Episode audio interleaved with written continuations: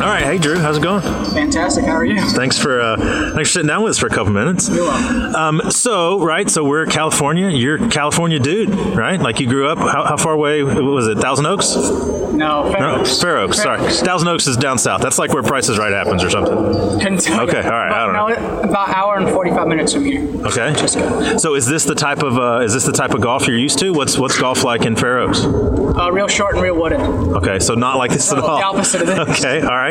So okay, you're you're you're a professional athlete. Like what what was it like before disc golf? What were you doing to kind of solve that uh, solve that need in your life? Uh, dirt bikes and baseball probably. Those Okay. are my two big things. Um, I may I may play baseball from when I was like five until middle of high school, and then stopped playing baseball, got hurt, and then ended up playing disc golf.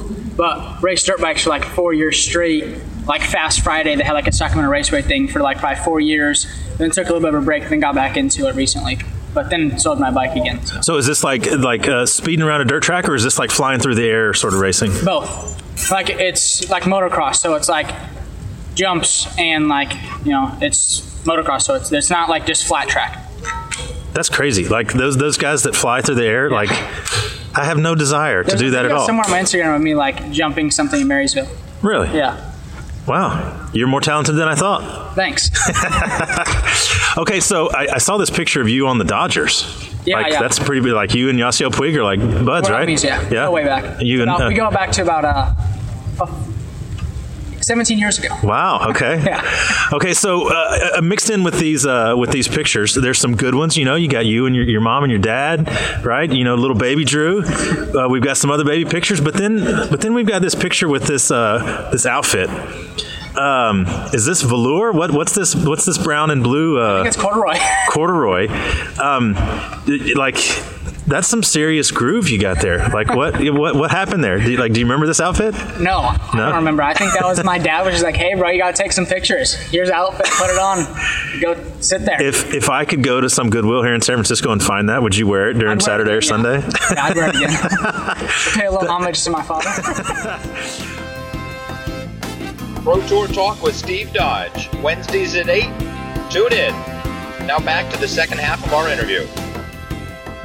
okay, so so how, like how did you get into sports? Was was your dad kind of a sports guy getting you into it, or, Yeah, or my dad was like Olympic swimmer, played baseball, played basketball, like played everything. So it was basically like all I did when I was a kid was like it was either like my sporting events at work, his work, or my or my sporting event. So it was like a lot of events where it was like no matter what, it was just sports. That's all we did. Like my dirt bike, my baseball, Oh, my this, my that. I think I even played like two seasons of basketball. Like everything we did was like sports. So I never I was single single dad, so it was just like I always everything we did was sports related. There was no like, oh let's go do this, oh let's go watch a movie. It was just like, hey, if we're gonna do something, it's gonna be the batting cages, it's gonna be something sports related. Sure. So He was an Olympic swimmer. Yeah. that's incredible. yeah.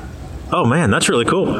Okay, so so now when you are, uh, you know, y- you're in a tournament uh, or you're at a, a city for a tournament, like once that's done, like what do you, what are you doing? Do you, do you do you head back home? Do you go out life on the road? Are you like taking you know camping trips to the Grand Canyon? Like how do you spend your time away from disc golf? Definitely not camping trips. Okay. I'm not a state parker. All right, But no, you, I- you're like out of the normal. There's so many disc golfers that just want to just want Everyone to else go. wants to live in a hammock. yeah, not you. Not me. No? No, I don't. It depends on where we are and h- how far we have to go to the next place. So, Okay. like after Santa Cruz, I live two hours away, so I went home for four days. Right. But you know, but sometimes it's oh, the tournament's over. We have to drive two and a half days to get to the next tournament. So it just kind of depends on like where we are and who we know. Because it's like if you're staying in a hotel, you're not going to stay there an extra few days to go do something. So it's like if you're staying at someone's house and you can make plans to go do something else, then yeah. But it just kind of all depends. At least for me, where I am. Okay, so what's what's your favorite part about life on the road? Do you have a favorite part, Yeah, or, yes. or are you Yeah. just grinding?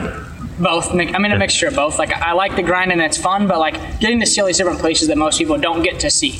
Like I get messages all the time. Oh, it's so cool! You get to go do this and that. I mean, they don't realize how hard it is to be out here and like compete week after week after week. But like, it is cool. Like most people, I'm only 22, so most people my age aren't getting to like go to a different city every week and compete slash work. Like Right. I have a pretty unique opportunity. So that's probably like the coolest thing is like even looking back on it. You know, when I'm probably in my 40s, I'd be like, oh man, I got to you know, for eight years, just say I got to travel the country and the world and play disc golf pro- professionally. Well, now that you've sold your bike, I think you'll make it to 40. So think so? congratulations. Thanks. I hope so. I hope so. I mean, the car could kill me still, so well, well, let's hope that doesn't happen. we, we haven't made it like, out of the safety zone yet. okay. All right. Hey, Drew. Thanks for uh, thanks for sitting with us a couple minutes, bud. I appreciate it.